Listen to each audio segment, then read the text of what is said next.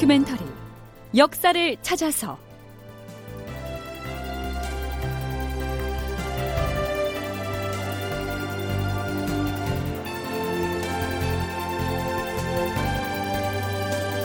제 848편 조선수군의 악전고투 웅포해전.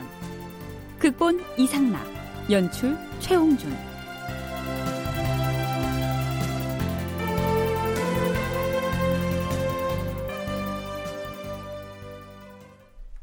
여러분 안녕하십니까 역사를 찾아서의 김석환입니다 지금 우리는 전라좌수사 이순신이 다섯 번째로 경상도 앞바다로 출전해서 전라우수사 이혁기, 경상우수사 원균과 더불어서 진해의 웅포 앞바다에서 벌였던 웅포 전투의 이모저모를 탐색해 보고 있습니다. 선조 26년인 서기 1593년 2월 10일 삼도 연합 함대는 1차로 웅포 해안으로 쳐들어가서 공격을 시도하죠. 하지만 일본군이 좀처럼 바다로 끌려 나오지 않아서 큰 성과를 거두지 못하고 있습니다. 11일 하루 동안 휴식을 취한 조선수군은 2월 12일에 다시 공격을 시도합니다. 난중 일기에 나타난 전황은 이렇습니다.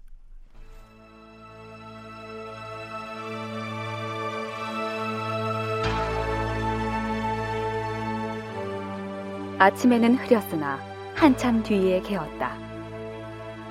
삼도의 수군이 일제히 새벽에 떠나 곧바로 웅천의 웅포에 도착해보니 외적의 무리는 어제와 똑같이 움직였다. 우리 함선이 아무리 들어갔다 다시 물러나왔다를 반복해봐도 끝내 넓은 바다로는 나오지 않았다. 그래서 두 번씩이나 유인작전을 시도하였으나 언덕 위에 잠복해 있는 외적을 섬멸하지 못했으니 통분을 금할 길이 없었다. 초저녁에 거제의 칠천도에 이르렀는데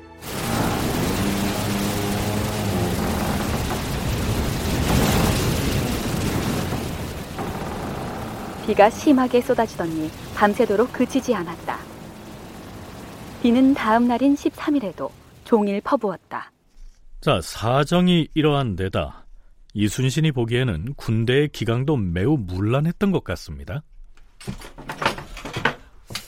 오늘 아침 식사 후에 삼도의 장수들이 모두 모여서 작전을 상의하기로 했는데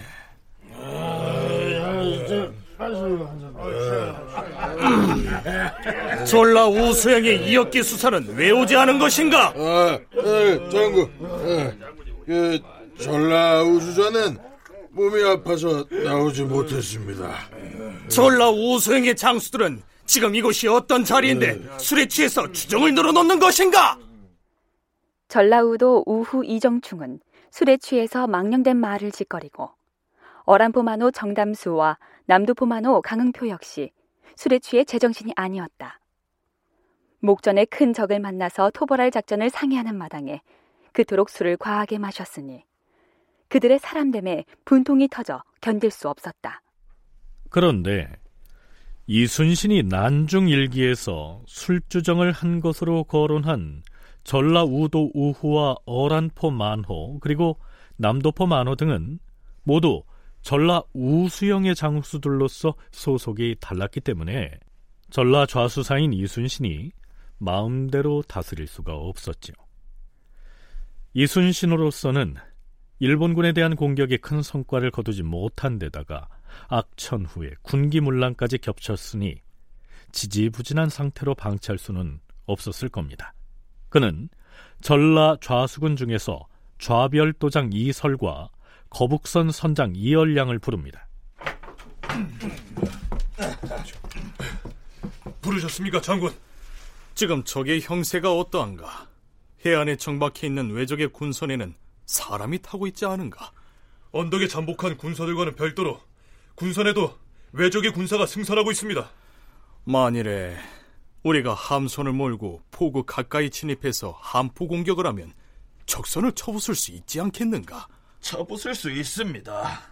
제가 거북선을 몰고 앞장서겠습니다. 무턱대고 포구 안으로 진입할 것이 아니라 목표물을 정해놓고 돌격을 해야 할 것이다. 정박해 있는 군선들 중에서 깃발과 장식이 화려한 배에 많은 수의 외적이 타고 있음을 확인했습니다. 음, 알았다. 지금 당장 함선을 이끌고 출격하라. 예, 장군. 자, 이때가 2월 18일이었는데요. 이순신의 휘하 군관인 이설과 거북선의 선장 이열량은 함선을 몰고서 적진 깊숙이 쳐들어갑니다. 공초들은 적선을 향해 활을 쏘아라!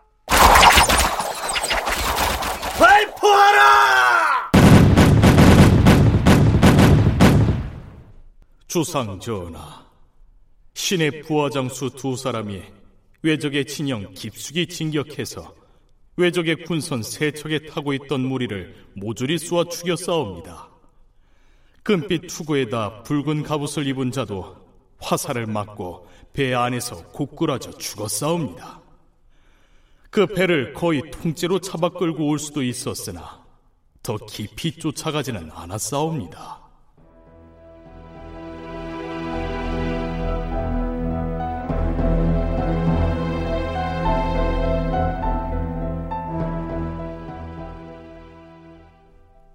그런데요. 삼도의 수군이 연합작전을 펴고 있는 도중에 임금이 보낸 선전관이 현지에 나타납니다. 이 선전관이 가지고 온 선조의 유서, 즉 임금의 명령서에는 이러한 내용이 적혀 있었습니다. 명나라 장수들이 이미 평양성 싸움에서 승전을 한 후에 승승장구하여 진격하고 있다.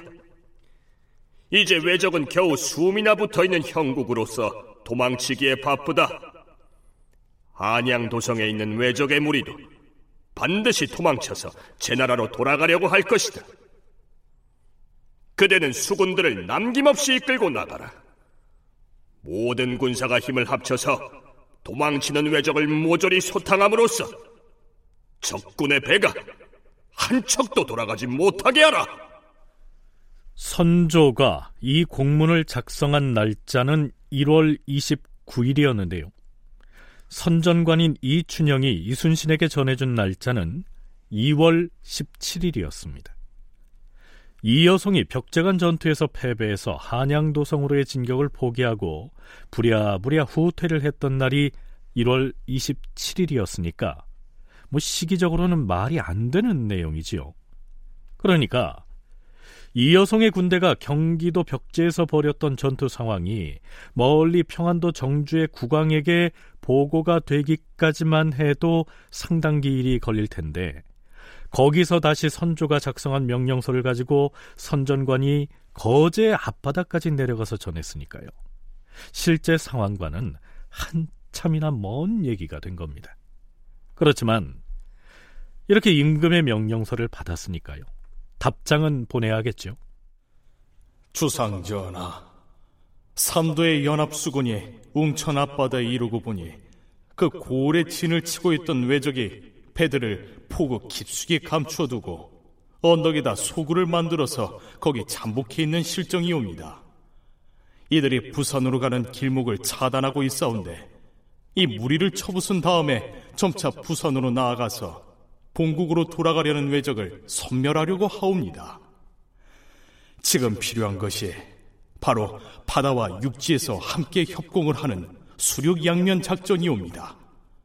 그래서 신이 경상우도 순찰사에게 급히 공문을 보내서 여러 장수들에게 병마를 거느리고 곧장 웅천을 공격하라는 명령을 내려주도록 재촉하여 싸웁니다. 웅천을 토벌해야 그 다음에 부산으로 진격할 것인데요. 웅천의 일본군은 바다로 나와서 싸우려고 하지 않는다. 그러니 육군 장수들에게 명령을 내려서 수륙 협공 작전을 벌인다면 웅천의 외적은 쉽게 쳐부술 수가 있을 것이다. 자, 그래서 이순신이 경상도 순찰사인 김성일에게 공문을 보냈던 것이죠. 그런데 이 김성일은 제대로 된 응답을 해오지 않습니다. 서강대 계승범 교수의 얘기입니다.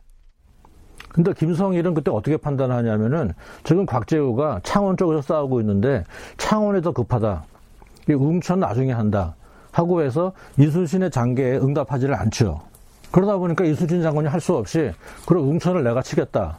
해가지고 웅천을 가서 또 상륙 작전을 감행하는데 그것이 뭐 또 실패로 돌아갑니다. 물론 뭐, 뭐 치열하게 싸우긴 싸우지만 일본 군대가 나오지 않으니까 잘 효과가 없고요. 그러면 아예 육군의 지원 없이 웅포 상륙 작전을 벌이면서 그 해안가 포구 정박돼 있는 배와 그 사이에서 막 치열한 싸움을 이제 막 벌이기 시작하는데 문제는 뭐냐 하면은 선봉대가 나가서 싸움을 걸어서 좀 싸움의 분위기가 올라갈 즈음에 이 전체 지휘선 아마 이순신 장군이 타고 있던 배 같아요.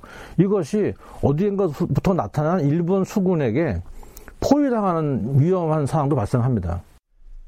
웅천보다는 지금 창원이 더 급한 실정이니까 관군이든 의병이든 보내줄 상황이 아니다. 그러니 웅천은 일단 수군만으로 알아서 작전을 펼쳐라. 장차 창원의 외적을 소탕하고 나면 차츰 웅천으로도 진격할 수 있을 것이다. 김성일의 대답은 이러했던 겁니다.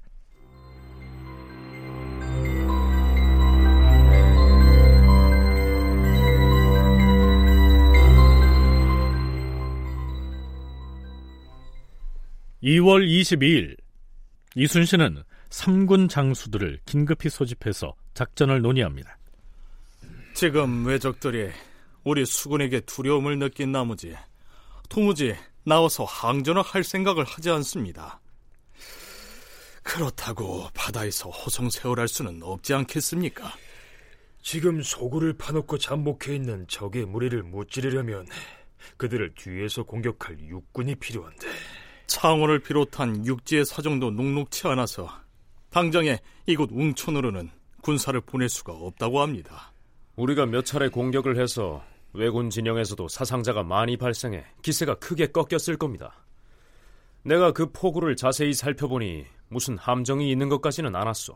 그러니 함선을 과감하게 진입시켜서 싸우면 언덕에 포진한 왜군이 조총을 비오듯이 쏘아댈 텐데 우리 함선이 포구 가까이까지 들어갈 수는 없습니다. 대규모 선단이 한꺼번에 들어갈 수야 없겠지만 예일곱 측은 충분히 드나들 수가 있습니다. 그리고 일부 군사를 육지에 상륙시켜서 진을 치게 한 다음 협공을 시도해 봅시다. 그러면 이렇게 합시다. 우리 삼도의 함대 중에서 가볍고 빠른 배 다섯 척씩을 뽑아서 번갈아가며 적진을 드나들면서 공격을 하는 겁니다. 그런다고 적군의 조총 세례를 감당할 수가 있을 것인지. 우리한테는 총통이 있지 않습니까? 화력을 집중해서 포격을 가하면 적진을 깨뜨릴 수 있어요. 우리 전라 좌수군에는 용감하고 날랜 의승병들이 있습니다. 자, 그럼 공격을 감행합시다.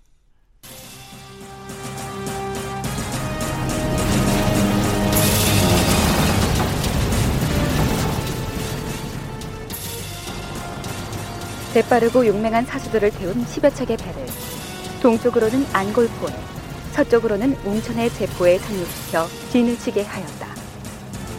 그러자 외적들은 바다와 육지에서 협공당하는 것이 겁이 나서 이쪽 저쪽으로 뛰어다니며 조총을 쏘아댔다.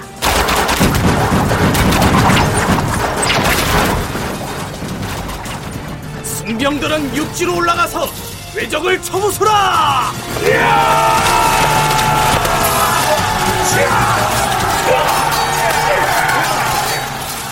어느 군사보다도 승병들은 창칼을 휘두르거나 혹은 활을 쏘아서 무수한 외적을 쓰러뜨렸다. 여기서부터는 이순신이 선조에게 올린 장계의 내용을 소개하죠. 하루 종일 쳐들어가서 활이나 창칼로 적들을 쓰러뜨렸으나 우리 편 군사들 중에는 상한 사람이 거의 없었사옵니다. 사도첨사 김완, 우별도장 이기남, 판관 김등용 등은 적진으로 쳐들어가서 포로로 잡혀있던 웅천의 양갓집 딸 매염, 연무, 윤생 그리고 김해의 양갓집 딸 김계, 거제의 양갓집 딸 영화 등 다섯 명을 도로 구출해 싸웁니다. 그 포로들을 신문에 보니 이렇게 증언해 싸웁니다. 지난 며칠 동안 왜군들이 우리나라 수군과 맞붙어서 싸울 때 총알이나 화살을 맞아서 중상을 당한 왜군이 부지기수였습니다. 죽은 자들도 아주 많았는데 그들은 죽은 시체를 그때그때 불태워버렸습니다. 왜군 중에서 그 대장이라고 불리는 자가 전사하자 그들 무리가 모두 엎드려서 통곡을 했습니다. 우리 수군에 총칼이나 화살을 맞아 죽은 사람도 많았지만 지난 정월 금은부터는 외적이 응거하는 소굴에 전염병이 크게 번져서 죽은 사람들이 잇따랐습니다. 구출한 포로들로부터 이 말을 듣자 우리 군사는 더욱 용기가 나서 외적을 크게 쳐부숴 싸웁니다. 자, 여기까지는 좋았는데요. 전라 좌수영의 함선들 중에서 배 두 척이 수심이 얕은 곳까지 들어갔다가 장애물에 걸려서 일본군에게 배를 빼앗긴 데 이어서 진도에서 출정했던 지휘선이 일본군에게 포위되는 사태가 발생합니다.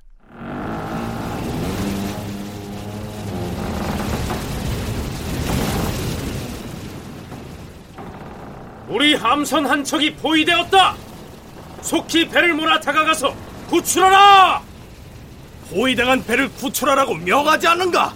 형상 좌의장과 우의장은 명령이 틀리지 않는가? 난중일기에서 이순신은 이 대목을 이렇게 기록하고 있습니다. 진도의 지휘선이 적에게 포위되어서 거의 구할 수 없는 지경이 되었다. 다행히 전라 좌수영의 우후인 이몽구가 급히 들어가서 어렵게 구해냈다. 그런데 경상 좌의장과 우의장은 그것을 보고도 못 본 채하고 끝내 구하지 않고 외면하였으니 그 어이없는 짓을 말로 다 할 수가 없다. 매우 통분스럽다. 이 모든 것이 경상 우수사 원균 때문이다. 자, 이때 이순신은 원균을 향해서 분통을 터트린 것으로 기록되어 있습니다. 우리 군사가 적군에게 포위되어 있는데 어찌하여 경상 우소행의 군사들은 남보듯이 그냥 지나칠 수가 있단 말이오? 한국해양대 김강식 교수의 얘기 들어보시죠. 어, 조선 수군 전반적으로 문제가 상당히 심각한 상황인데 그런 상황에서 이제 출격을 했단 말입니다.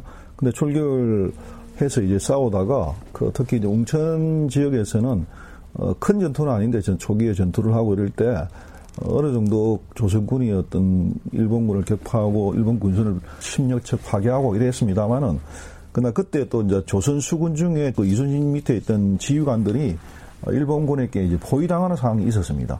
그런 상황이 있는데도 불구하고 원균의 군사들이 그걸 보고도 지원 안 하는 사례가 있습니다. 그런 사례가 있었고 그 다음에 또 하나는 어, 이런 과정에서 싸운 그 일단 적의 수급, 이 수급을 가지고 어, 싸워서 수급을 보고하면 되는데 원균은 이때 자기 어떤 책임을 면하려고 어, 가짜로 해가지고 이제 적의 목을 뱉다 해가지고 중앙에 알리고 이렇게 했습니다.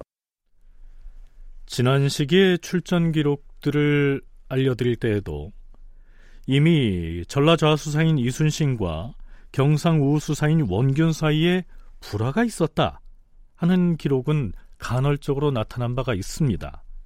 자, 그런데요. 이번 5차 출전을 기록한 기사에는 그런 내용이 부쩍 많이 눈에 띕니다. 다큐멘터리 역사를 찾아서 다음 시간에 계속하겠습니다.